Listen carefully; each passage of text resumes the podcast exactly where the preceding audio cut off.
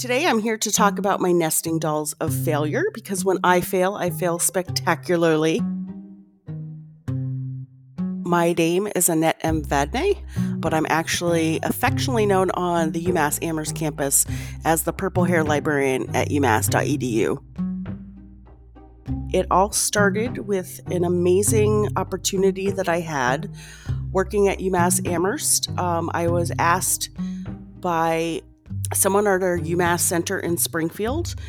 They do a College Matters for You program where they introduce sort of the idea of college to Springfield, Massachusetts students, grades K through 12, you know, who may be first generation students or future first generation students. So this gives them kind of an experience um, and plants the seed of an option after high school to go to college for students or children that may not have that experience in their households or in their own families. So it was very exciting. They never had a librarian do these before. So I was going in there trying to kind of promote libraries and librarianship. It'd be great if some of these students became librarians, but at the very least, I wanted to make it be something fun and interesting um, and help maybe break some of the librarian stereotypes down. So, not kind of knowing what to do with this, I took inspiration from my husband who works in IT. And they used to have where he works Inspiration Fridays. Friday, So every Friday they would have meetings, and it was kind of their day to come up with some new ideas and to work on projects that they don't normally get to during the rest of their work week. So it got me inspired to ask my boss and to get support from the dean to have a flexible schedule on one Friday a month. I called them Inspiration Fridays. Friday, Friday. And I would go off site and work on these special projects. So it was really great the first couple Fridays were amazing. I worked out the program for the students and it was it was a really good experience and it gave me time to not be interrupted by coworkers and things like that and to really just dive into you know a full day of just working on something so it worked out really well i did get the program down for the students i definitely over engineered it the first time and I may have expected a little bit um I guess it was hard for me to know what like maybe a 4th grader would know. You know, I looked out into the audience of very boring like, you know, 4th graders and they don't hide their their emotions um, at all to make someone not feel bad. Um, so it was very painful, a lot of fidgeting a lot of full like body on the desk, like upper body, just kind of, you know, trying to stay awake. And I think a lot of the teacher trying to keep the murmuring and chit chat down to a minimum. and I even realized within it, I had kind of had these cards with like, you know, how much money do you think a doctor makes and things like that. And I realized the age group that I at least had that day, if you would have told them they had, you know, doctors made a $100, they probably would have been really impressed. So I realized, and I literally was up there in front of a room full of students realizing none of these cards are really going to work like I thought they would. They're not they're not mean. I mean, I didn't get heckled or, you know, a cane and pulled off the stage. So I don't even remember how I did it, but I did get through that first session, learned a lot, from failing miserably. And then I restructured the program. Um, I've done it now for, well, before COVID, like four or five years. And it's very different than the way I first started it. So it was only like my third or fourth, and I was getting better. There was this little kid, and I always tell him to email me because I don't think there's going to be a flood of fourth graders emailing me. Um, and if there is, there's worse things than that. I was walking out of the room, and this little kid called me over and oh, he looked up at me and he said, Can you give me your email? I think I want to be a librarian when I grow up. I still get chills. I floated out of there. I went to my car, realized I had never grabbed my bag, my jacket, or anything. I was just so elated that this young, beautiful young man looked up at me with his big brown eyes wanting to be a librarian that I just like literally like was like my work is done. Um not really. And then so I went to the car and realized I can't get in my own vehicle.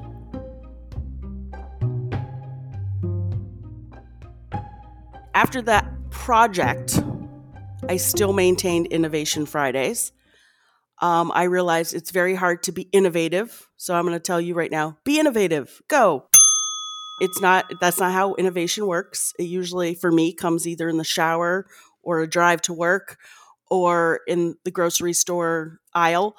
It doesn't happen because it's scheduled. So after the first, after I had the project to work on, I kind of fell apart after that. I would check my email. I don't think my email was ever that organized on that day.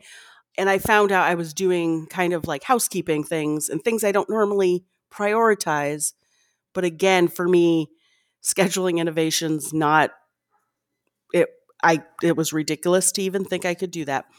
So I would have to say after about the 6th, 7th innovation Fridays, I kind of told my boss like I think I, you know, I think I've gotten what I needed out of them and and instead I should maybe schedule time weekly so that when inspiration does occur, I have a little time to work on it as opposed to scheduling innovations. Where the nesting kind of nesting dolls of failure is for a conference for the ACRL New England chapter.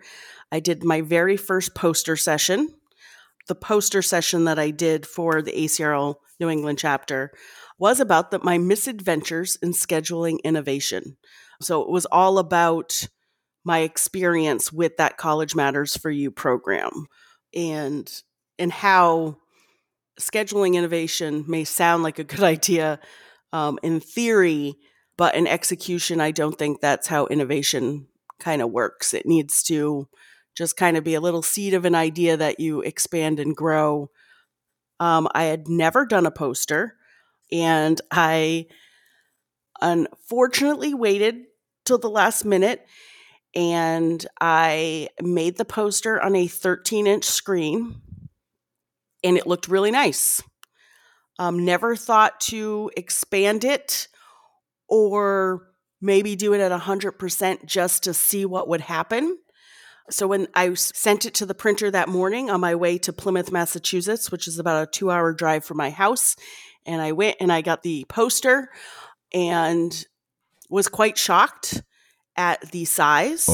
Um, I believe it can be seen from space, depending where it's located on Earth. I call it the Reader Digest poster because it's surprisingly large. I think the cat on it ended up being like actual size so I went to the conference and oh, I was so afraid. I was so afraid to put the poster up. You know, everyone's gathering in the poster room. And I'm just like, oh my God, how can I put this up and like run? And I'm not a runner. But the good thing is, many people actually liked it. Um, one, uh, one lady spoke to me and said it was her favorite poster because oftentimes people want to put everything on the poster and then it ends up being a 10 point font and maybe you need to give out you know your school logo on a magnifying glass so people can read um, what your poster session's about. Maybe she was just being a kind soul. I don't know. I learned a lot through all of it that I still maintain in my work today. Um, I don't procrastinate as much. If it's something I've never done, I research it before, you know, maybe read about like, you know, how to do a poster session. I've learned that. I learned you know to to try things because you never know what's going to work. So you know don't be afraid to try things or you know at least ask people if you think it's kind of an interesting idea um, at least you know bounce it off of people that you feel will be honest with you if the if they don't think the idea is good